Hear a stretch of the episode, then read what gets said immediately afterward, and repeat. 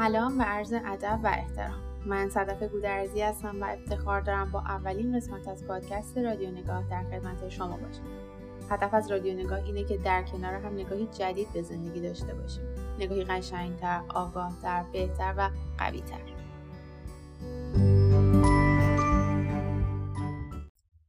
در اولین قسمت از رادیو نگاه من می‌خوام درباره سوگ و سوگواری صحبت کنم می‌دونم که این موضوع موضوع تلخه برای صحبت کردنه ولی فکر می‌کنم همه ما به شنیدن این حرفها نیاز داشته باشیم در سوگ و سوگواری هیچ کس نمی‌تونه با اون چیزی که شما باید باهاش مواجه بشید روبرو بشه و اون چیزی رو که شما باید احساسش کنید احساس کنه. اونی که عزیزش رو از دست داده می‌دونه که زندگی برای همیشه تغییر خواهد کرد و هیچ راهی هم برای کنار اومدن با اون نیست. فقدان و سوگ دیدگاهمون رو تغییر میده. دنیای ما برای همیشه تغییر می‌کنه و هیچ راهی هم نیست که بخوایم به دنیای قبلمون برگردیم. در مواجهه با مرگ عزیزمون هیچ انتخاب دیگه ای جز رنج کشیدن نداریم. مرگ عزیز مثل آتشیه که تا ابد میسوزونه اما از بین نمی‌بره و باید با اون زندگی کنیم. و متاسفانه همه کسایی که توی این دنیا زندگی می‌کنن دیر یا زود با این آتش روبرو خواهند شد و گریزی از اون نیست. مرگ عزیزمون دنیای کاملا متفاوتی رو برای ما آشکار می‌کنه. هیچ کدوم از دونسته هامون در تسکین فقدانی به این بزرگی کارساز نخواهد بود و هیچ چیزی نمی‌تونه ما رو آروم کنه. افراد بازمانده بعد از مرگ عزیزشون نمی‌دونن چطور می‌تونن دوباره به دنیا برگردند و زندگی کنند. چجوری می‌تونن دوباره بخندند، حرف بزنند، برنامه ریزی کنند. سوالها توی ذهنشون شکل می‌گیره ولی هیچ پاسخی در کار نیست. سوالها یکی یکی روی هم انباشته میشن. سنگینتر و سنگینتر تا جایی که سرشون به درد میاد و پشتشون از سنگینی اونا خم میشه. سوالها در اعماق وجودشون فرو میره و اونا رو با حقیقت و اندوه از دست دادن عزیزشون روبرو می‌کنه. اونا این باور ساده که هرگز کسی رو که دوست داریم از دست نخواهیم داد از دست دادند. اونا نمی‌تونن درک کنن که چجوری می‌تونن روز بعد یا روزهای بعد یا ما بقیه زندگیشون رو بعد از اینکه ظرف چند دقیقه زندگی عزیزشون از دست رفته دووم بیارن.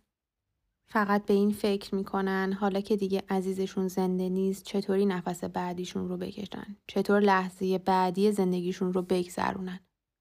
زندگی که هنوز سرشار از کارهایی برای انجام دادن و چیزهایی برای دونستن بوده چطوری ممکنه که تموم شده باشه؟ هرگز کسی نمی‌تونه جای اون کسی رو که رفته پر کنه. اونا شاید بتونن اونجای خالی رو رفو کنند اما برجستگی اون رفو همیشه آنجا خواهد بود. جای زبر و ناصاف که نشون از جای خالی عزیزشون داره. آدما بعد از مرگ عزیزشون به دو تکه تبدیل میشن. تکه ای از اونا هنوز در همون لحظه که اون از دنیا رفت در کنارش موندگار میشه و بعد از اون تکه دیگر تکه که باید بدون عزیزشون به زندگی ادامه بده. افراد سوگوار وقتی بیشتر از همیشه به عشق و حمایت نیاز دارن احساس تنهایی می کنند. احساس می کنند درک نمیشند و مورد قضاوت قرار گرفتن. البته به این معنی نیست که مردم می‌خوان بیرحم باشند. اونا فقط نمی‌دونن چگونه به درستی کمک کنند. خیلی از افراد سوگوار از صحبت کردن در مورد غم و غصهشون با دوستان و خانواده دست می‌کشن. چون راحت تر وانمود کنن همه چیز خوبه تا اینکه بخوان دائما از سوگ خودشون در برابر کسایی که درکشون نمی‌کنن حرف بزنن و به اونا توضیح بدن. غم و فقدان برای همه ما پیش میاد. همه ما در زمان دردی عظیم احساس درک نشدن رو تجربه کردیم. همچنین در مواجهه با درد افراد دیگه درمونده کنار ایستادیم. همه ما دنبال کلمات گشتیم و می‌دونستیم هیچ کلمه ای هرگز نمی‌تونه چیزی رو درست کنه. هیچ کس نمی‌تونه برنده بشه.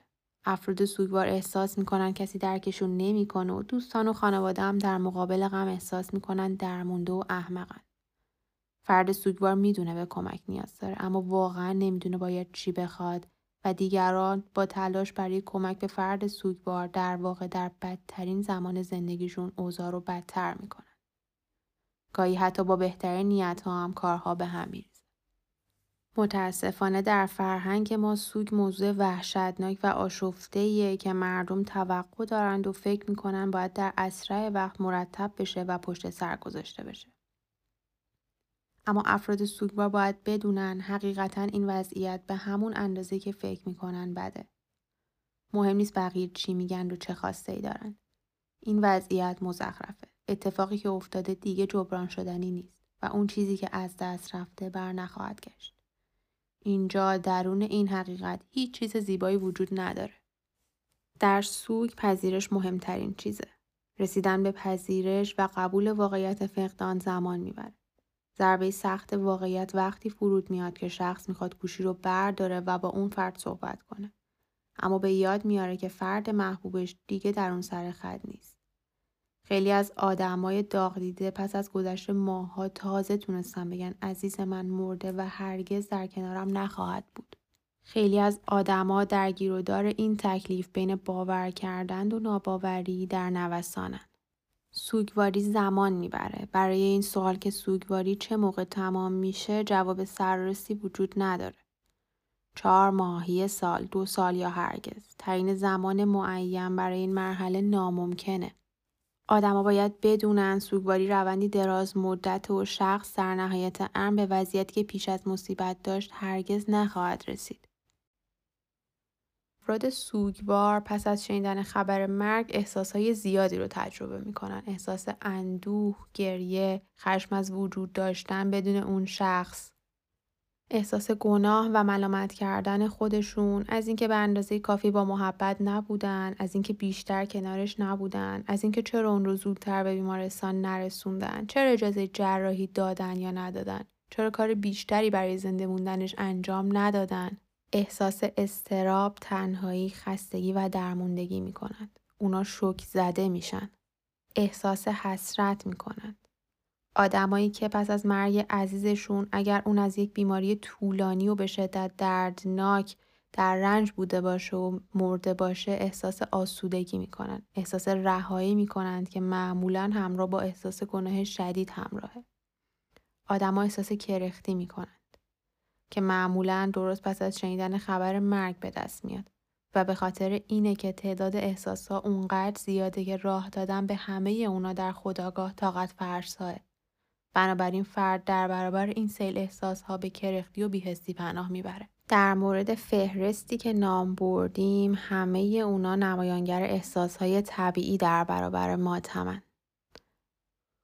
در مراحل اولیه ازاداری و ماتم خیلی فکرها عادیه و معمولا پس از مدت زمان کوتاهی از بین میره. اما اگر این فکرها دووم پیدا کنه سبب احساسهایی میشه که ممکنه منجر به افسردگی یا استراب بشه. ناباوری یکی از اوناست. این فکر اغلب نخستین چیزیه که پس از شنیدن خبر مرگ به ذهن می‌رسه به خصوص اگر مرگ ناگهانی بوده باشه. شخص با خودش میگه چه این اتفاقی نیفتاده. باید اشتباهی پیش اومده باشه. باور نمی‌کنم.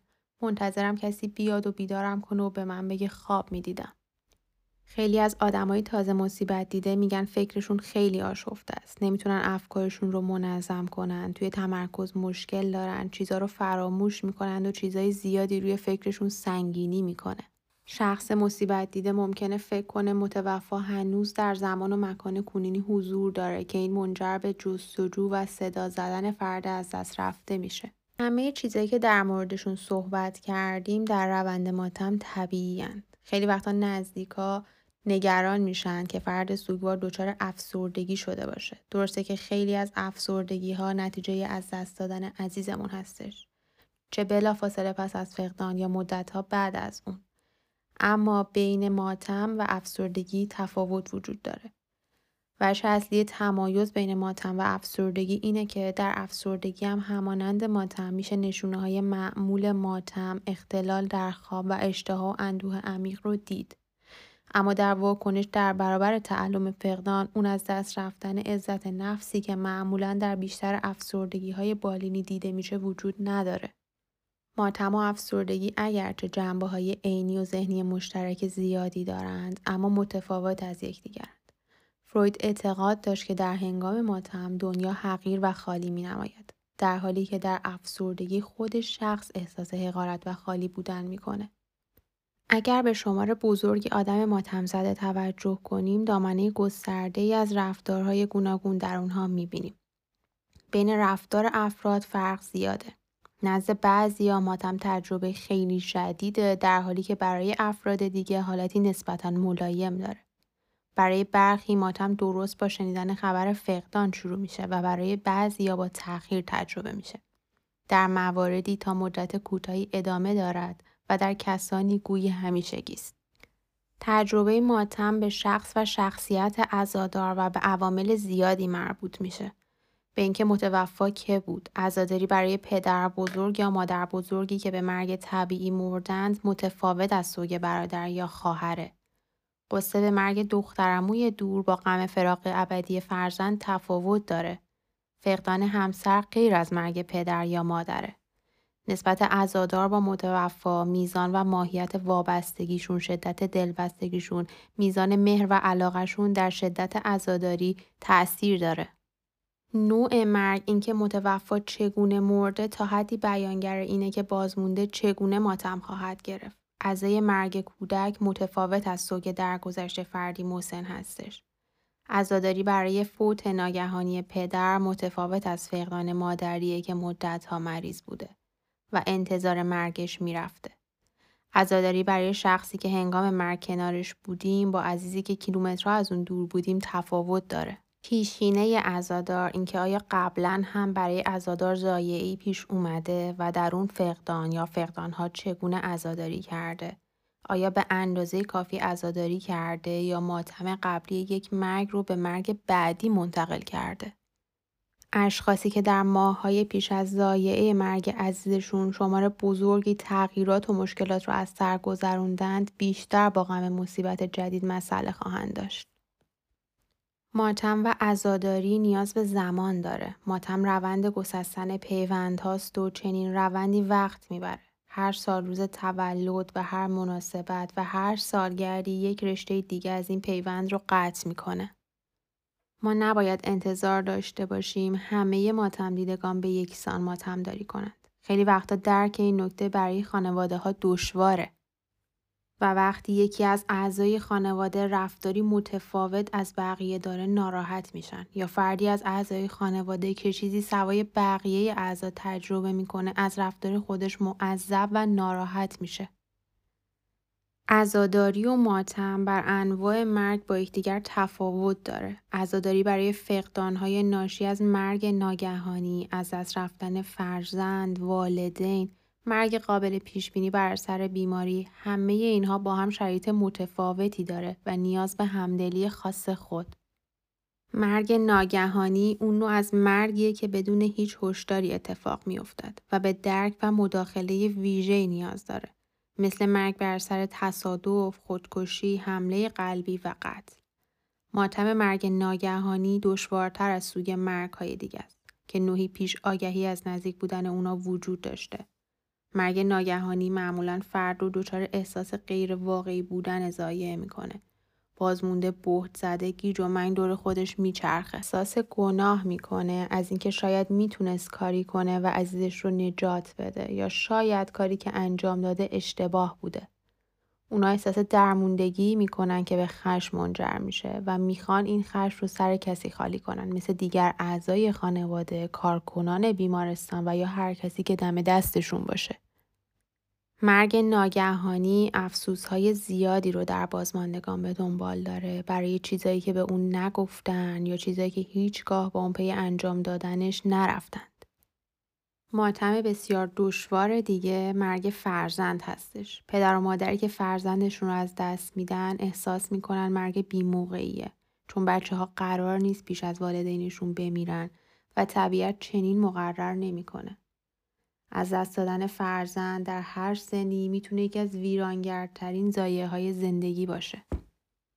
ماتم خیلی سخت و وحشتناک دیگه ای که وجود داره ماتم برای والدین هستش. از دست رفتن پدر یا مادر تجربه تلخ، سنگین و فراموش نشدنیه. فرقی نمی‌کنه چند ساله باشیم. پدر و مادر برای همیشه به عنوان حامی و مدافع دیواری بین ما و دنیا و وقتی میمیرند اون دیوار فرو میریزه و ما به حال خودمون رها میشیم. در مورد مرگ پدر نقش و وظایف اون در زندگی به پسرش واگذار میشه. پسر توی این شرایط یا پتک برمیده رو بخش بزرگی از خیشتن و احساسات خودش رو سرکوب می‌کنه و خودش و زندگیش رو نادیده می‌گیره و با ماسک قدرت به ایفای نقش می‌پردازه یا یعنی اینکه سر باز می‌زنه و مایه ناامیدی دیگر اعضای خانواده میشه. بقیه اعضای خانواده باید درک کنند که پسرشونم همانند اونا و به همون اندازه داغ دیده و داغ داره و دنیاش ویران شده. یکی دیگه از انواع ماتم ماتم پیشا پیشه. ماتم که پیش از وقوع مرگ پیش میاد. وقتی عزیزی به شدت بیمار و دکتر جوابش کرده طی این دوره فرد منتظر مصیبت سوگواریش رو آغاز می‌کنه. بازماندگانی که پیشتر سوگواریشون رو شروع کردند هنگام وقوع مرگ واکنشی متفاوت با مرگ ناگهانی دارند. چرا که بیشتر آمادگی داشتن و پیوندهای عاطفی خودشون با متوفا رو گسستن. بازمانده ها مدت ها پیش از مرگ شخصی که جوابش کردن از نظر عاطفی از اون دل کندند ودا کردند و منتظرند. بیمار با حال خیلی بد و نیاز به مراقبت بسیار به زندگیش ادامه میده و عزیزانش در نهان آرزوی مرگ و خلاصی و راحتی اون رو دارن و همزمان به خاطر این آرزوشون احساس گناه می‌کنن. نوع متضادش افرادی که حتی در برابر شواهد عینی واضح و کاملا بدیهی امیدوار میمونند و با قدرت به انکار ادامه میدند. اونا زیاد به فرد رو به مرگ نزدیک میشند و به شخص میچسبند تا احساسهای گناه و فقدان خودشون را برطرف کنند. می‌خوان مراقبت های پزشکی بیش از حد باشه و به دنبال دارو و درمان افراطی و معجزه میگردند.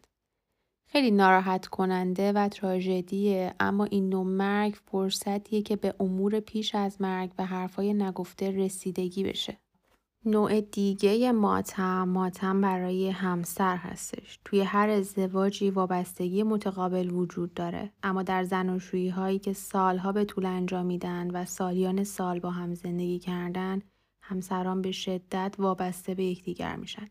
و به سبب وابستگی شدید انتباق پس از فقدان خیلی دشوار خواهد بود.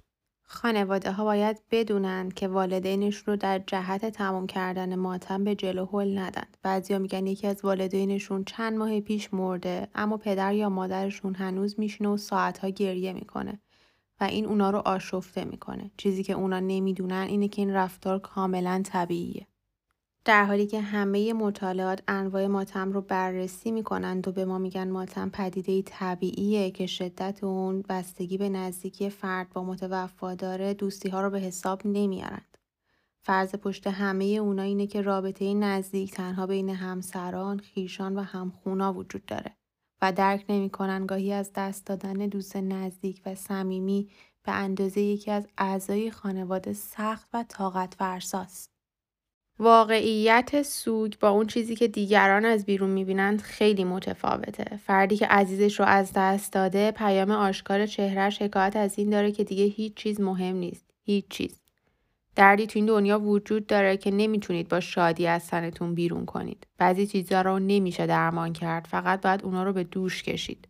زمانی که مرگ ناگهانی یا حادثه ناگوار توی مسیر زندگیتون رخ میده همه چیز تغییر می‌کنه. حتی وقتی انتظارش رو دارید مرگ یا فقدان همچنان قافلگیر کنند است. دیگه همه چیز متفاوت میشه. زندگی که انتظارش رو داشتید ناپدید میشه و دود میشه و به هوا میره. دنیا بر سرتون خراب میشه و دیگه هیچ چیزی منطقی به نظر نمی‌رسه. زندگی عادی بود و حالا هر چی که هست عادی نیست.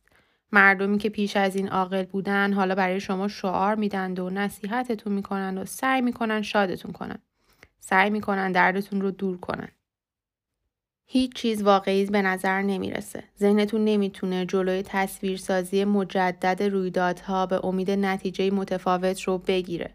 دنیای معمولی و روزمره که دیگران هنوز در اون ساکنن در نظر شما بیرحم و ظالمان است. نمی‌تونید چیزی بخورید یا هر چیزی که به دستتون می‌رسه رو می‌خورید. نمی‌تونید بخوابید یا تمام وقت میخوابید. هر وسیله تو زندگیتون براتون مصنوعی میشه. به نمادی از زندگی آنطور که بود و آنطور که می‌توانست باشد تبدیل میشه. در اطرافتون جایی نیست که این فقدان لمسش نکرده باشه. وقتی مدتی از مصیبت وارده به شما میگذره همه جور حرفی درباره سوگواریتون میشنوید مثل اینکه اون نمی‌خواد انقدر ناراحت باشی هر اتفاقی دلیلی داره حداقل این مدت در زندگیت بوده تو قوی باهوش و دانایی و از پس این مصیبت برخواهی اومد این تجربه قوی ترت می‌کنه. می‌تونی یه راهی پیدا کنی که دردت رو به چیزی زیبا مفید و خوب تبدیل کنی و رشد کنی. اما شعار و شاد باش دردی رو دوا نمی‌کنه. در واقع این نوع حمایت فقط باعث میشه حس کنید کسی تو این دنیا شما رو درک نمی‌کنه. باعث خشمتون میشه. تنها راه گفتن حقیقت در مورد سوگه. واقعیت اینه که فقدان شما واقعا همون قدری که فکر می‌کنید بده. و مردم هر قدر هم که تلاش کنن واقعا به همون بدی که فکر می‌کنید به فقدان شما واکنش میدن. شما دیوانه نیستید. اتفاقی دیوانه کننده رخ داده و شما هم مانند هر شخص عاقل دیگه به اون واکنش نشون دادید. زخمایی تو زندگی وجود داره که آسیب می‌زنه. آسیب بی اندازه که در نهایت میشه بر اونها پیروز شد. خیلی از مشکلات با خودشناسی و سخت کوشی تغییر ماهیت میدن به قول طرفداران یونگ در پس هر سختی گنجی نهفته است. اما از دست دادن عزیز از اون زمانها نیست. مرگ عزیز یکی از اون روزهای سخت در کار نیست. مرگ عزیز به دست نیاوردن اون خواسته که عمیقا و واقعا می‌خوایم نیست. از دست دادن چیزی زیبا نیست که شاید اون چیزی که در عوض به دست میاریم بیشتر به صلاح ما باشه. برای هر چیزی علتی وجود نداره. هر فقدانی رو نمی‌توان به چیزی مفید تبدیل کرد. و هر اتفاقی که میفته بخش مثبت و روشنی در خودش نداره در سوگ قلبهای ما جوری شکسته میشه که دیگه نمیشه ترمیمش کرد دردی به وجود میاد که جزء لاینفک زندگی میشه. تو یک لحظه برای همیشه زندگی که می‌شناسیم تغییر می‌کنه. متاسفم اما نمی‌تونم بگم که نهایتا همه چیز درست و حل میشه. حال شما خوب نیست و شاید هیچ وقت هم حالتون خوب نشه. هر سوگی که به دوش می‌کشید مهمه بپذیرید چقدر بده. این پادکست درباره بهبود شما یا بهبود سوگ شما نیست. و همچنین در مورد بهتر کردن حالتون یا برگردوندنتون به حالت عادی زندگی نیست. چون همه اینا ممکن نیست. این پادکست در مورد اینه که چجوری اون چیزی که به دوش می‌کشید بهبود پذیر نیست درباره دوام اووردنه میگن برای هر مشکلی راه حلی وجود داره. در واقع بله ممکنه که برای هر مشکلی راه حلی وجود داشته باشه اما سوی مشکل نیست که بخوایم اون رو حل کنیم. اشتباه نیست که بخوایم اون رو درستش کنیم. بیماری نیست که بخوایم درمانش کنیم. ورشکستگی نیست که از صفر شروع کنیم. بیشتر مردم سوگ رو مشکلی می‌بینن که باید حل بشه. خانواده و دوستان شما شما رو توی درد می‌بینند و می‌خوان دردتون رو تسکین بدن. اما تسلیت های شیک و دلداری ها بیشتر اهانت آمیزن تا تسکین دهنده چون در واقع سعی در حل کردن درد دارند و از واقعیت شرایط صرف نظر می‌کنن سخنان و تسلیت های آرامش بخش فقط درد رو بیشتر می‌کنن. خیلی از مردم وقتی درباره سوگ شما میشنوند سعی می‌کنن تا با تعریف داستان سوگ خودشون با شما همدردی کنند. خیلی از ما داستانهایی از فقدانمون رو تعریف می‌کنیم تا بگیم می‌فهمیم شما کجایید. ببین منم قبلا این راه رو رفتم. می‌فهمم چه حسی داری. این تلاشیه برای اینکه در زمان سوگواری احساس تنهایی نکنید اما مقایسه یک سوگ با سوگی دیگه تقریبا همیشه نتیجه عکس میده تجربه ای از فقدان هم معنی با فقدان دیگه نیست فقدان منفرده اینکه کسی فقدانی رو تجربه کرده باشه حتی اگر فقدانی خیلی مشابه باشه به این معنی نیست که لزوما احساس مشابه احساس شما رو داره و درک می‌کنه همه ما می‌خوایم در مورد درد و رنج خودمون صحبت کنیم. همه ما داستانهایی رو به دوش می‌کشیم که نیاز به پذیرش دارن. اما الان همین حالا که کسی درد داره و فقدانش در مراحل اولیه و قدرتمنده زمان تبادل نظر دو طرفه در مورد فقدانهایی که همه ما متحمل شدیم نیست. تعریف کردن درد خودمون به عنوان راهی برای ارتباط با عزادار تقریبا همیشه به مسابقه سوگواری تبدیل میشه. المپیک سوگواری درد چه کسی بدتره، سوگ چه کسی با معناتره، چه کسی بدبختره. برای هر غم سلسله مراتبی وجود داره. طلاق مانند مرگ همسر نیست. مرگ پدر بزرگ و مادر بزرگ مثل مرگ فرزند نیست. ورشکستگی و فقرتون مثل از دست دادن پدر و مادر نیست. از دست دادن عزیز مثل از دست دادن دست و پا و نقص عضو نیست. جریان از این قراره. هر فقدانی معتبره و واقعا درد داره اما با دیگری یکسان و قابل مقایسه نیست. من نمیگم کدوم بهتر یا بدتر، کدوم سختتر یا آسونتر. فقط میگم یکسان نیستن. پس از از مقایسه بردارید. مقایسه به درد هیچ کس نمی‌خوره. اینکه همه مردم درد رو تجربه می‌کنن دوای هیچ دردی نیست. فرد ازادار نیاز داره احساس کنه حرف دلش شنیده میشه. نیاز داره واقعیت فقدانش دیده بشه و درک بشه. نه اینکه رقیق بشه. چند بار این حرف رو در زمان سوگواری شنیدید که هر چیزی حکمتی داره. همون آدما اولین کسایی که وقتی اتفاق وحشتناکی برای خودشون میفته همین جمله رو تکذیب می‌کنن. ما کلماتی رو که هیچ وقت در مورد خودمون قبول نمی کنیم در مورد دیگران استفاده می کنیم. در فقدانی به این بزرگی چه بعد از هشت روز چه بعد از هشت ماه چه بعد از ده سال انگار که تازه اتفاق افتاده. این مسئله اونقدر عمیق در وجود ما رخنه کرده که هر نوع سختی نباید حد اکثر از چند ماه نهایتا یک سال طول بکشه که هر زمانی بیش از این تمارز تلقی میشه. انگار فقدان کسی که دوستش داریم فقط ناراحتی موقت و مسئله جزئیه و بعد از گذشت مثلا یه سال همه چیز درست میشه و دیگه نباید ناراحت بمونیم. توی فیلم ها و کتابای ما توی فضای مجازی در مورد سوگواری صدها هزار محتوای مثبت نگر با پیام این نیز بگذرد اومده که میگن اتفاقات سخت رخ میده درسته اما با سخت کوشی و نگرش درست همه چیز عالی خواهد شد. همه اونا می‌خوام بگن اتفاقات بد به رشد و پیشرفت شما کمک می‌کنه. مهم نیست چقدر تاریک به نظر برسه. نتیجه نهایی همیشه ارزش تلاش کردن رو داره. اگر باور داشته باشید قطعا به نتیجه می‌رسید و پایان خوش آن شکوهمند خواهد بود. حقیقت اینه که از دید فرهنگی ما نمی‌خوایم بشنویم که چیزایی وجود داره که نمی‌تونن درست بشن. ما نمی‌خوایم بشنویم دردهایی وجود داره که هرگز درمان نمیشه. واقعیت اینه که ما باید یاد بگیریم برخی چیزها رو توی زندگیمون تحمل کنیم و این به معنی درست شدن همه چیز در پایان نیست. مهم نیست چقدر مثبت اندیش باشیم و حرفای امیدوارانه بزنیم اما بعضی از داستانها سرانجام ندارند و حل نمیشن مثل سوگ ما شدیدا به فرهنگی جدید نیاز داریم فرهنگی که واقعا منطبق با روش زندگی ما و منطبق با احساسات درونی قلب ما باشه نه منطبق با فیلم ها و کتاب هایی با پایان بندی های مثبت و آسون و روشن. اگر می‌خوایم خط داستانی جدید واقعگرا و مفیدی بسازیم تا بتونیم درونش زندگی کنیم باید از پایان خوش امتنا کنیم یا شاید هم باید تعریفی نو برای پایان خوش ارائه بدیم.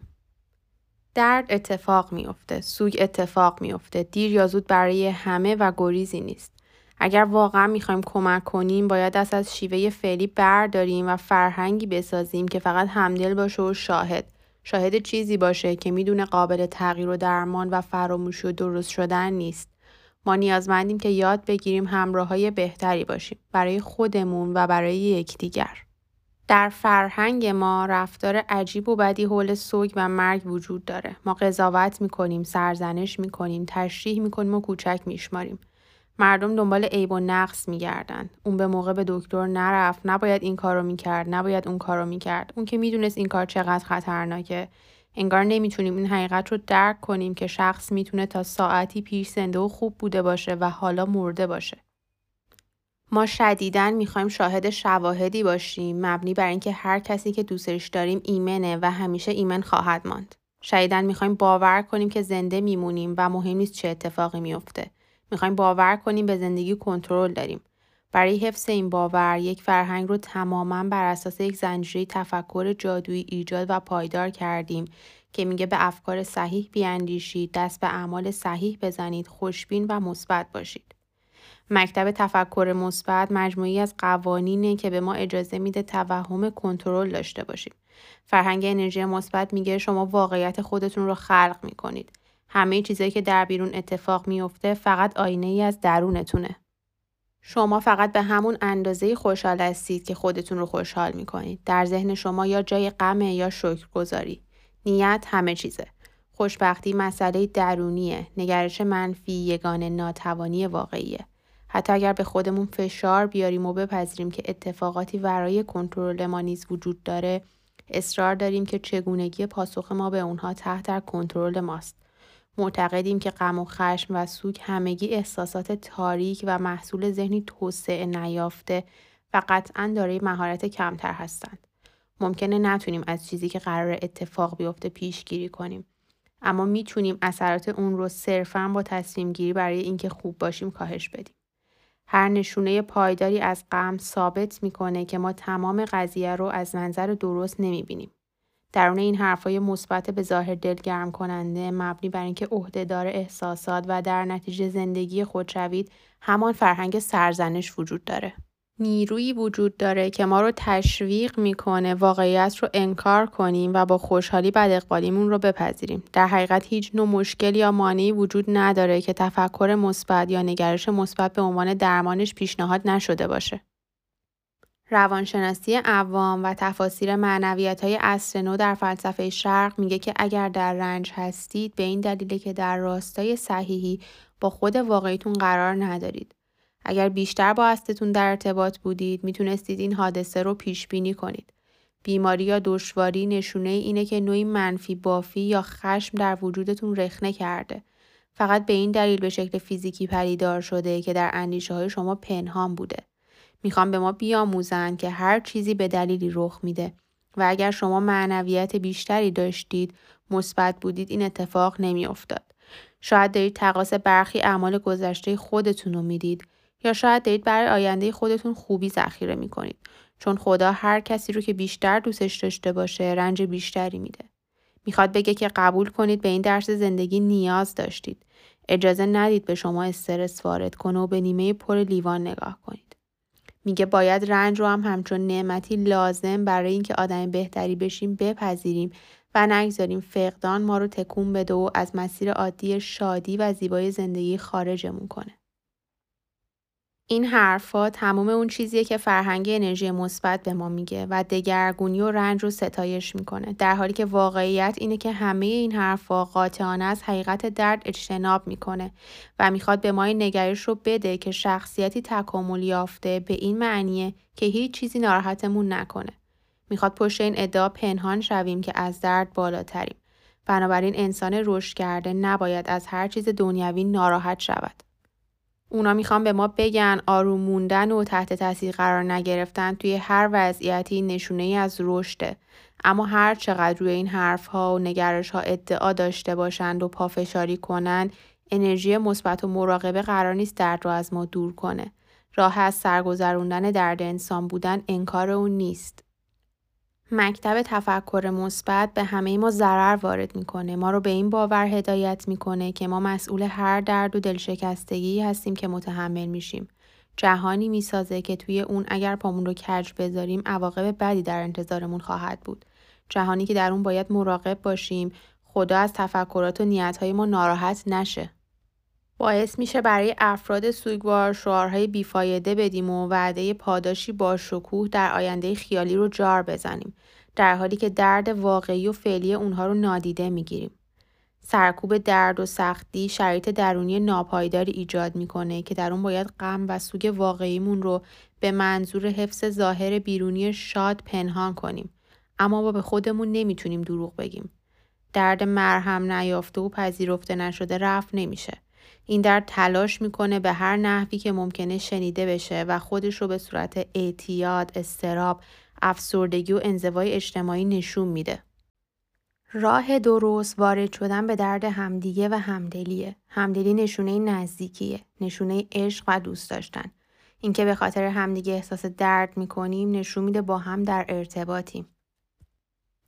اینکه شما در سوگ دیگران موقعیت بالقوه سوگ و فقدان رو برای خودتون می‌بینید زیباست. این یعنی همدلی.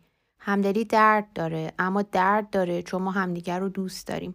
چون ما متصلیم به کسایی که دوستشون داریم. باید هم درد داشته باشه. هیچ چیز اشتباهی تو این زمینه وجود نداره. با همدلی می‌تونیم به زیبایی و ماهرانه واکنش بدیم نه با سرزنش. والاترین سطح واقعی رشد و پیشرفت در درد کشیدن با همدیگه است در همراهی نه در اصلاح. ما معتقدیم فقط دو گزینه برای سوگ وجود داره. یا در دردتون میمونید و محکوم به گذراندن بقیه زندگیتون در اشک و ناراحتی هستید یا تغییر می‌کنید و سوگ رو تموم می‌کنید و به زندگی عادی برمیگردید.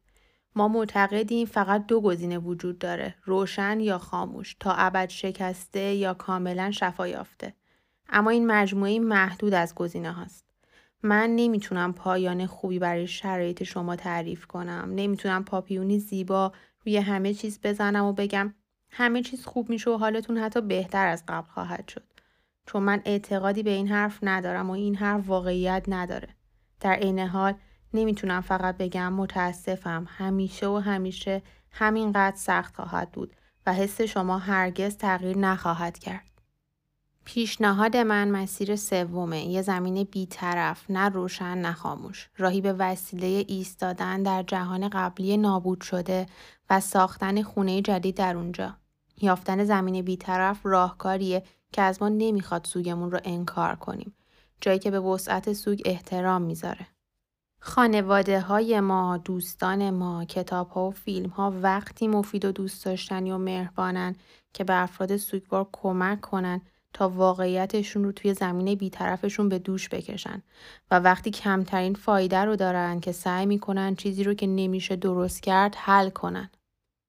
در مراحل اولیه سوگواری درد همه جا هست. دووم آوردن در روزهای اول با دووم آوردن طی هفته ها و ماه و سالهای آینده متفاوته. مسائل روزمره همیشگی تبدیل به باری روی دوشتون میشه. زمانی که دنبال چیزی میگردید تا حواستون رو پرت کنه این اتفاق نمیافته. زندگی روزمره پر از یاداوری ها که افراد غیر سوگوار حتی فکرش رو هم نمی‌کنن. وقتی کسی که دوستش دارید میمیره فقط اون رو در حال یا در گذشته از دست نمی‌دید. آینده ای رو هم که باید به اون می داشتید از دست می‌دید. اونو از تمام اون زندگی آینده بیرون رفتند. همه چیز بیرحمانه است و تحملش غیر ممکن. به ویژه در روزهای اولیه تلاش برای دوباره پیوستن به جهان باری سنگین و سهمگینه. روبرو شدن با هر چیزی دشواره. روبرو شدن با آدمها طاقت فرساست. خیلی از مردم انتخاب می‌کنن جهانشون رو به طور قابل توجهی کوچیک کنند و دعوت به هر چیز و همه کس رو رد می کنند. حتی فردی که همیشه برونگرا بوده می‌فهمه که نسبت به قبل نیاز به زمان بیشتری برای تنهایی و سکوت داره.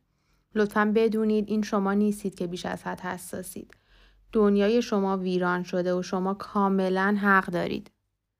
سوگواری طاقت فرساست. مسئله فقط درد شدید واقعی فقدانتون نیست. بلکه تعداد چیزهای کوچک و بزرگی که باید تحمل کنید. اگرچه از بیرون فهمیدن چنین چیزی برای بقیه غیر ممکنه.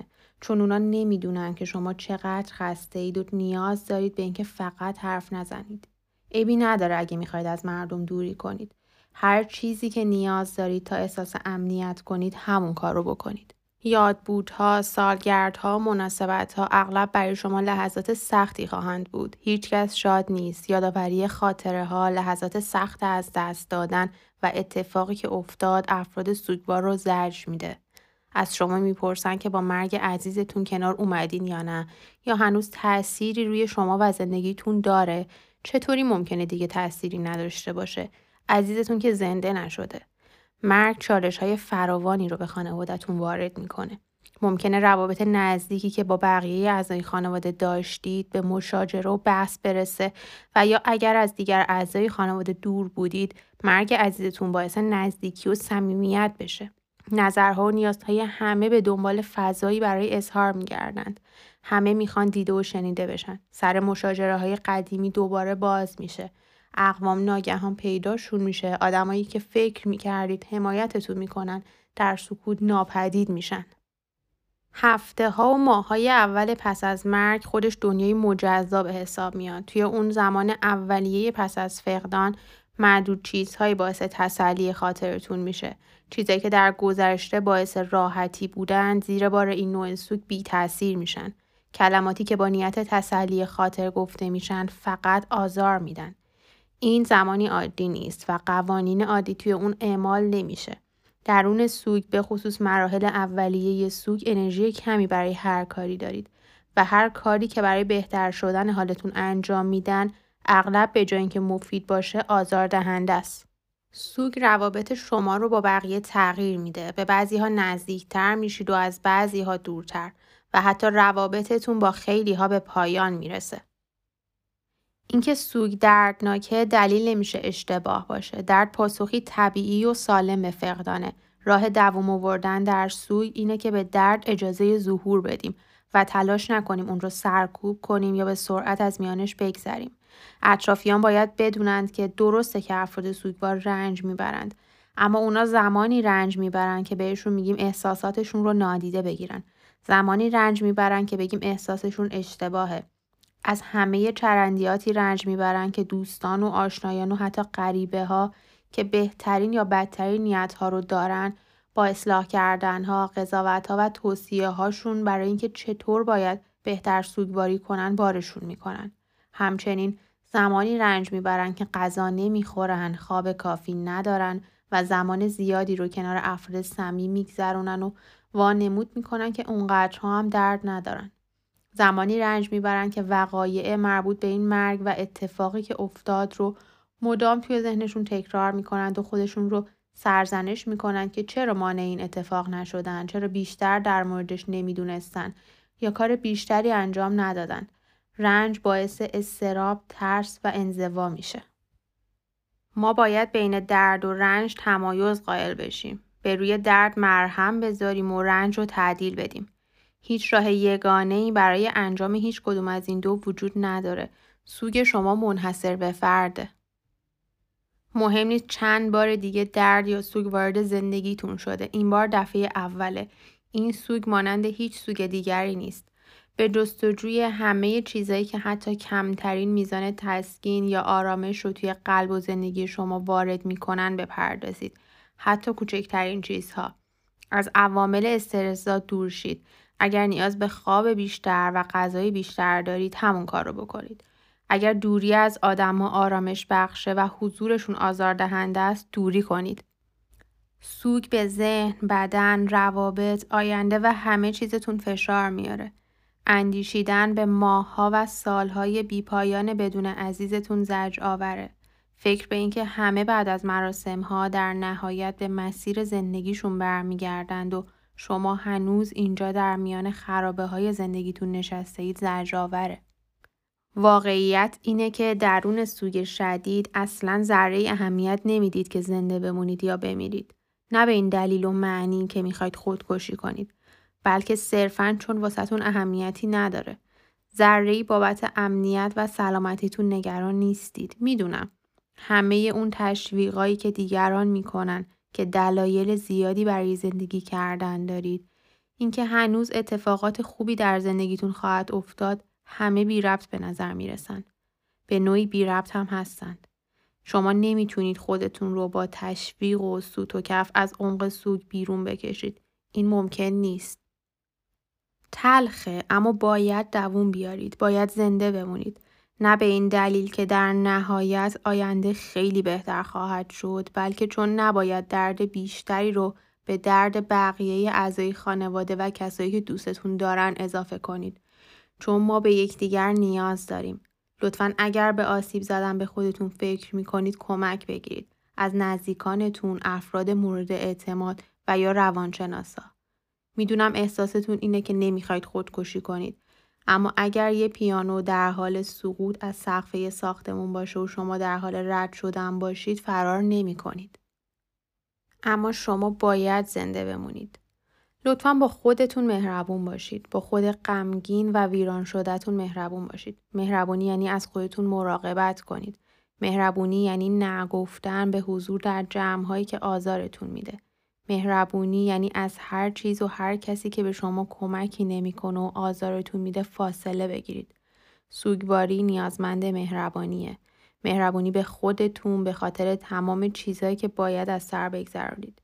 می‌دونم که مهربونی هیچ چیزی رو تغییر نمیده ولی تحمل سختی ها رو برای ذهن و قلب شما کمی ساده تر می‌کنه. اگر می‌خوای تمام مدت گریه کنی یا نکنی، اگر می‌خوای تمام مدت بخوابی یا نخوابی، می‌خوای تنها باشی یا نباشی، بدون توجه به هر چیز و هر کس همون کار رو بکن. این یعنی مهربونی. در سوگواری برای دووم آوردن اول باید خودتون رو در نظر بگیرید. سوگواری تجربه که همه بدن و ذهن رو درگیر می‌کنه. همه دستگاه فیزیولوژیکی شما به هم میریزه. بیخوابی، خستگی، ضربان قلب شدید، تغییر زائقه، فشار خون، گرفتگی عضلات، تنگی نفس، در واقع سوگواری بر همه چیزتون تاثیر می‌ذاره. اگر ذهنتون مثل قبل نیست کاملا طبیعیه. زیرا در وسط تجربه دیوونه کننده قرار گرفته اید. سوگواری به ویژه در اوایل اون موقعیتی معمولی نیست. کاملا طبیعیه که ذهنتون مثل قبل کار نکنه. همه چیز عوض شده. معلومه که دیگه هدفی ندارید. ذهنتون تلاش می‌کنه دنیایی رو که براتون بیمعنی شده معنی دار کنه. سوگواری انجام ساده ترین کارها رو هم سخت می‌کنه. در سوگواری فاصله که با دنیای واقعی گرفتی جبران ناپذیر به نظر می‌رسه. واقعیت ناراحت کننده در این میان وجود داره اینکه شما در حال حاضر مثل دیگران نیستید. سوگواری باعث ایجاد شکاف بین دنیای شما و دنیای افراد دیگه شده. کارهایی که افراد غیر سوگوار انجام میدن به نظر شما بیمورد و بیمعنیه. بعد از مرگ عزیزتون مفهوم امنیت به کلی در ذهنتون تغییر می‌کنه. مدام مضطربید دیگه نمی‌تونید به اعتقاد قبلی خود مبنی بر عدم تحقق ترساتون باور داشته باشید. و نمی‌تونید به پایین بودن ریسک پیش اومدن بیماری، تصادف و سکته برای عزیزانتون تکیه کنید. صرف اینکه نیم ساعت پیش حال کسی خوب بوده دیگه دلیلی بر خوب موندن اون تا این لحظه نیست. وقتی ساده ترین حالت امنیت در این جهان رو از دست دادید چطوری می‌تونید احساس امنیت کنید؟ توی تصادف، خودکشی، مرگ ناگهانی، بیماری و گونه های دیگه فقدان بازخواست کردن خودتون طبیعیه. اما چیزی که هیچ کمکی به شما نمی‌کنه اینه که تا ابد خودتون رو مقصر بدونید. با خودتون میگید شاید می‌تونستم کاری کنم. اما در واقع شما توی اون زمان هر کاری رو که از دستتون برمی اومده انجام دادید. شاید شما اصلا نمی‌تونستید برای جلوگیری از فقدانتون کاری کنید و این اتفاق در هر صورت میافتاد. پشیمونی، سرزنش کردن خود و پیدا کردن مقصر و شرمنده بودن هیچ کمکی نمی‌کنه. این اعتقاد فرهنگی به طور فراگیر در بین مردم ما وجود داره که تفکراتمون باعث شکلگیری واقعیت زندگیمون میشن. خیلی از کتاب های خودیاری و روانشناسا این نکته رو به ما یادآور میشن که اگر توی این موقعیت وحشتناک هستیم و روزای سختی رو میگذرونیم به این دلیله که تا حدودی خودمون با تفکراتمون باعث به وجود اومدن این شرایط شدیم. از نظر فرهنگی شما به هر چیزی که فکر کنید به همون می‌رسید. پس بهتر تفکرات مثبت رو توی ذهنتون بپرورانید. اگر مشکلی پیش بیاد به دلیل انرژی منفی خودتون بوده. این اعتقاد که خودتون واقعیت زندگی خودتون رو می‌سازید برای فردی که سوگواره خیلی ظالمان است. خیلی از افراد خودشون رو مسئول اتفاقاتی که براشون افتاده می‌دونن و خودشون رو توی مرگ عزیزاشون مقصر می‌دونن. اما همه این اعتقادات کاملا بیاساسن. تفکرات شما باعث به وجود اومدن اتفاقات نمیشه. شما توانایی های زیادی دارید ولی اونقدر قدرتمند نیستید که بتونید باعث وقوع اتفاقات بشید. نمی‌تونید تنها با فکر کردن و انرژی دادن باعث وقوع مرگ، سلامتی، فقدان یا سوگ بشید.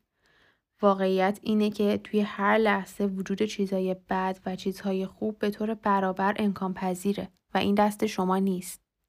صحبت کردن با آدمایی که تازه سوگوار شدند خیلی سخته. ما در طول سال اول مدام وسوسه میشیم که بگیم همه چیز بهتر میشه. اما در واقع سال دوم خیلی سختتر از سال اوله. مردم وارد سالهای دو، سه و چهار میشند و فکر می‌کنن که باید تا الان دردشون بهتر شده باشه و این بدون شک نادرسته. سالهای بعدی در واقع ممکنه خیلی دشوارتر باشن.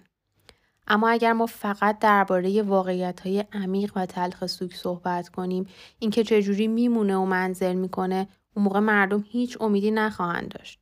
نمیشه بدون نشون دادن کمی روشنایی در دوردست فقط بگیم بله وحشتناک و ناگواره و برای مدت طولانی یا شاید هم همیشه همینجوری بمونه. ما به راهی برای صحبت درباره هر دو این مسائل نیاز داریم. درباره حقیقت درد عمیق و مداوم و حقیقت زندگی با اون درد. حقیقت مرگ عزیزمون اینه که مرگ بهبودی نداره. وقتی تازه عزیزمون رو از دست دادیم شنیدن کلماتی مثل بهبودی یا بهتر شدن واقعا فرد سوگوار رو عذاب میده. کلمه بهتر شدن مسخره به نظر می‌رسه. قرار دقیقا چه چیزی بهتر بشه؟ چجوری آدم می‌تونه بهتر بشه وقتی کسی که دوستش داره عزیزش همچنان مرده؟ نه فقدانی به این بزرگی چیزی نیست که به سادگی بشه از اون بهبود یافت. بهبودی توی لغتنامه به معنی بازگرداندن خود به وضعیت عادی و بازیافتن اون چیزی که از دست رفته یا جبران چیزی که گرفته شده. اما این در سوگواری ممکن نیست. من افراد زیادی رو دیدم که سوگوار فقدان پدر، مادر، خواهر، برادر، دوست یا یکی از نزدیکانشون هستن. سوگوار فقدان کسی که باید پنج، ده، 20 یا سی سال دیگه زندگی می‌کرد. کل ایده بهبودی برای این نوع افراد با این نوع از سوگ عجیب و ناممکنه. اون حفره که با مرگ در جهان اونا گشوده شده بسته نخواهد شد. اونا نمی‌تونن به حالت عادی برگردند. مهم نیست بعد از این چه اتفاقی توی زندگیشون رخ بده. هیچ چیز برای جبران این خسارت کافی نخواهد بود. عزیزی که از دست دادن نمی‌تونه برگرده. پس با این تعریف هیچگاه نقطه‌ای در زمان وجود نخواهد داشت که از چنین فقدانی بهبود پیدا کنه و همین کار رو سخت می‌کنه. شما چنین تجربه ای رو پشت سر نخواهید گذاشت. به کسی که بودید بر نخواهید گشت. چجوری ممکنه بتونید؟ حوادثی توی زندگی وجود داره که با اتفاق افتادنشون باعث میشه افراد از آستانه عبور کنن که برای همیشه اونا رو تغییر میده. زندگی که افراد سوگوار پس از سوگواری می‌سازن بر بالای همه چیزایی که پیش از این رخ داده ساخته میشه. بر بالای ناامیدی، نابودی و زندگی که بوده و ممکن بوده باشه ساخته میشه. افرادی که این زندگی ترمیم شده رو می‌بینن فقط ظاهر قضیه رو می‌بینن. اما برای کسایی که این درد رو به دوش می‌کشن و سعی می‌کنن که زیر بار این درد زندگی کنن اون چیزی که زیر بار این زندگی وجود داره اون آسیب ها کاملا آشکاره. اونا روی پوست خرابه ها قدم می‌ذارن. پس با توجه به اون چیزی که نمی‌تونه بهبود پیدا کنه و اون چیزی که نمی‌تونه درست بشه ما چجوری می‌تونیم زندگی کنیم؟ این کار اصلی بهبودی سوگه. یافتن راههایی برای زندگی در کنار فقدان و ایجاد زندگی در کنار اون چیزی که همواره جاش خالی خواهد بود. بهبودی خیلی ربطی به عین روز اول شدن یا حتی گذشتن از سوگ شدید نداره و بیشتر مربوط به زندگی کردن این تجربه. بهبودی به صبر نیاز داره و میل به نشستن کنار دلتون حتی وقتی اون دل به طرز بهبود ناپذیری شکسته باشه. اگر سوگتون خیلی خیلی تازه است احتمالا حالا وقت مناسبی برای فکر کردن به التیام نیست. کار شما اینه که تا جایی که می‌تونید مراقب خودتون باشید و هر قدر می‌تونید به عشق و مهربانی و همراهی و همدلی دیگران تکیه کنید. می‌دونم که این چیزی رو درست نمی‌کنه اما حداقل کمک می‌کنه دووم بیارید. حتی سخاوتمندانه ترین کارها هم نمی‌تونه اون کسی رو که رفته به شما برگردونه. اما هر توجهی از روی محبت از سنگینی این مبارزه کمی کم می‌کنه و بار شما رو سبکتر می‌کنه که بتونید ادامه بدید. یکی از بزرگترین علتهای رنج بردن در زمان سوگواری نادیده گرفته شدن و به زور خوشحال شدن و تشویق شدن به اینه که سوگتون رو پشت سر بگذارید. توی کتاب ابی ندارد اگر حالت خوش نیست مادری که دخترش رو از دست داده در این باره به یکی از نزدیکاش میگه که اینکه پس از مرگ دخترم با کلوچه های خندان جلوی در خانه من پیدایت شود و بگویی لبخند بزنم در حالی که نیشخندی روی لبان خودت نشسته باعث نمیشه در قلب شکسته من عزیز شوی. وقتی می‌گویم توانایی حضور در اجتماعات بزرگ رو ندارم برای من بزرگ یعنی بیشتر از یک نفر. حرفم رو باور کن چون می‌دانم چه چیزی رو می‌توانم و چه چیزی را نمی‌توانم تحمل کنم. در حال حاضر نیاز غریزیم به اینکه در پیله خودم باشم به اینکه میان این وحشت خودم را در آغوش بگیرم کاری است که باید انجام دهم. وقتی پشت گوشم بیستی و مدام قضاوتم کنی نمی‌توانم این کار را بکنم. مدام می‌گویی چرا همیشه عصبانیم. معلوم است که عصبانیم. دخترم مرده. پس زمانی به سراغم بیا که بخواهی فقط نگاه کنی. ساکت باشی و گوش کنی. می‌دانم که نمیدانی چه بگویی. خودم هم تا همین چند ماه پیش نمی‌دانستم. توصیه من را می‌خواهی شعار نده. به تو می‌گویم در این موقعیت وحشتناک همه ما تنها هستیم. ممکن است بزنم زیر گریه و ساعتها اشک بریزم اما عیبی ندارد. حالا زندگی من این است. چه حرفایی که به همدیگه نمی‌زنیم چه کارهایی که نمی کنیم چقدر دل همدیگر رو میشکنیم و اصرار هم داریم که سعی داریم کمک کنیم. اما اگر کسی واقعا می‌خواد به افراد سوگوار کمک کنه باید بخواد درباره کارهایی که فایده نداره بشنوه. باید بازخورد حرفاش رو بدونه. در غیر این صورت واقعا نمی‌خواد کمک کنه. فقط می‌خواد در حال کمک کردن دیده بشه و این دو مقوله با همدیگه فرق می‌کنن. خیلی پیش میاد که وقتی سوگواریم افرادی که در تجربه ما شریک نیستن میگن تجربه ما برای خودمون چجوریه؟ چه معنایی داره؟ چه حسی داره؟ چه حسی باید داشته باشه؟ تجربیات خودشون رو بیان می‌کنند. حدس می‌زنند واقعا با چه چیزی دست و پنجه نرم می‌کنیم و با توجه به دیدگاه های درونی خودشون ما رو راهنمایی می‌کنند. مردم از واکنش ها و عدم واکنش های ما برداشت شخصی می کنند. از اونا منظور ما رو برداشت می‌کنند. توی زندگی روزمره ما واقعیت زندگیمون معمولا با اون چیزی که دیگران فرض می‌کنن متفاوته. در زمان سوگواری شکاف بین فرضیات و واقعیات عریضتر از حالت عادی میشه. در سوگواری جای زیادی برای سوء تفاهم وجود داره.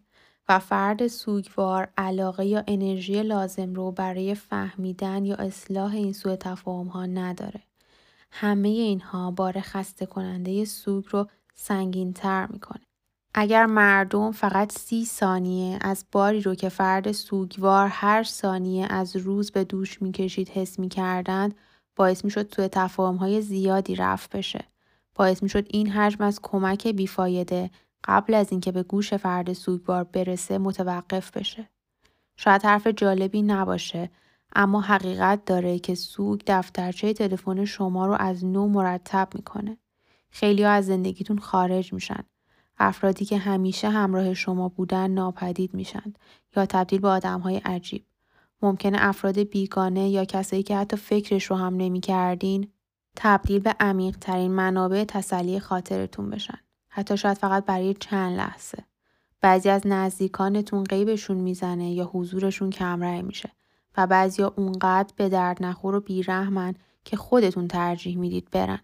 افراد نزدیک فرد سوگوار بدونند که خیلی مفیدتر، دوست داشتنی تر و محبت آمیزتره که بگن این وضعیت وحشتناکه و هیچ کاری از دست من بر نمیاد. اما اینجا هستم و دوستت دارم. تا اینکه کلمات کلیشه‌ای تسلیت رو به زبون بیارند. به عنوان حامی با راه حل ندادن برای اون چیزی که درمان نداره می‌تونید شرایط رو بهتر کنید حتی وقتی نمی‌تونید شرایط رو درست کنید. استخوانی شکسته نیاز به گچ گرفتن داره یعنی به حمایتی خارجی برای التیام و طی کردن روند درونی و پیچیده و سخت دوباره به هم جوش خوردن وظیفه شما نیز در مورد عزیز سوگوارتون همانند گچ گرفتنه. نه اینکه خود جوش خوردن رو انجام بدید نه اینکه برای نقاط شکسته سخنرانی انگیزشی کنید و بگید دوباره قرار خوب بشه. نه اینکه به استخوان بگید قرار کامل بشه. وظیفه شما صرفا اینه که اونجا باشید و خودتون رو دور اون چیزی که شکسته بپیچید. در واقع دو خواسته متناقض از افرادی که می‌خوان به سوگوار کمک کنند دارم. جلو بیایید و عقب بمونید. همراه و همدل بودن با کسی که در حال دست و پنجه نرم کردن با درد وحشتناک سوگ آسان نیست. لطفا هیچ چیز و هیچ حرفی رو به خودتون نگیرید. باور کنید تنها چیزی که توی اون لحظه عزیزتون بهش فکر نمی‌کنه شما هستید. در واقع اون به هیچ چیز و هیچ کس فکر نمی‌کنه. پس صبور باشید و همدل. و ورای تمام حرفایی که زدیم با عشق و مهربونی کنار عزیزتون بمونید. اون سختترین روزهای زندگیش رو میگذرونه. افراد سوگوار بدونند که مهم نیست که مردم چقدر بهشون میگن که کنارشون هستند. هیچکس نمی‌تونه در سوگتون با شما شریک باشه. شما در سوگتون تنهایید. فقط شما می‌دونید که سوگتون چه جوری در درون شما وجود داره. فقط شما تمامی جزئیات رو می‌دونید. فقط شما با تمام وجود عمق اتفاقی که افتاده و چیزی که از دست رفته رو می‌دونید. فقط شما می‌دونید چقدر زندگیتون تغییر کرده. شما به تنهایی درون قلب خودتون با این موضوع مواجه هستید. هیچ کس نمی‌تونه توی این شرایط همراهتون باشه. حتی اگر کس دیگه ای باشه که فقدانی مشابه فقدان شما داشته حتی اعضای یک خانواده که عزیزشون رو از دست دادن احساسی مشابه شما ندارند. اما من به این نتیجه رسیدم که جامعه دیگه آدمای سوگوار همدیگر رو بهتر درک می‌کنن. اگرچه شاید برخی از دوستای نزدیک یا اعضای خانواده هم درکتون کنند. اما شما درون این سوگ تنهایید. این زندگی شماست. زندگی که باید اکنون اون رو در مکان نابود شده که جهان شماست بسازید. جایی که هر آنچه قبلا بودید به طور همزمان هم پاک شده و هم همه جا هست. می‌دونم کافی نیست. نه این حرفا نه هیچ چیز دیگه ای. هیچ چیز نمی‌تونه شرایط رو برای شما بی عیب و درست کنه. امیدوارم زمین بیطرف همراه و همدلی رو پیدا کنید که بتونید زندگی رو که به شما تحمیل شده زندگی کنید. کاش مجبور نبودم تعریف کنم. کاش مجبور نبودم اینها رو بگم. اما قلب ما در سوگ طوری میشکنه که ترمیمی براش وجود نداره. حقیقت همیشه همین بوده. اما ما با گفتن حقیقت و با شنیدن حقیقت شاید بتونیم شرایط رو بهتر کنیم. حتی اگر نتونیم اون رو درست کنیم. درون اون چیزی که درد داره همراه و همدل میمونیم و این هدف ماست. می‌دونم که نمی‌خواستید سوگوار بشید. معلومه هیچ کس نمی‌خواد. اما نمیشه کاری کرد گریزی نیست. خیلی متاسفم. عیبی نداره اگه حالت خوش نیست. بعضی چیزها حل نمیشن. فقط می‌تونیم اونها رو به دوش بکشیم. هر چقدر فکر کنیم درک می‌کنیم می‌فهمیم و بلدیم تا با سوگ مواجه نشیم متوجه نمیشیم عمق فاجعه خیلی بیشتر از اونیه که ما فکر می‌کردیم خیلی ممنونم که همراه من بودید و این پادکست رو شنیدید. امیدوارم که این قسمت تونسته باشه کمکی هر چند کوچیک به شما کرده باشه. از صمیم قلبم برای همه شما آرزوی آرامش دارم.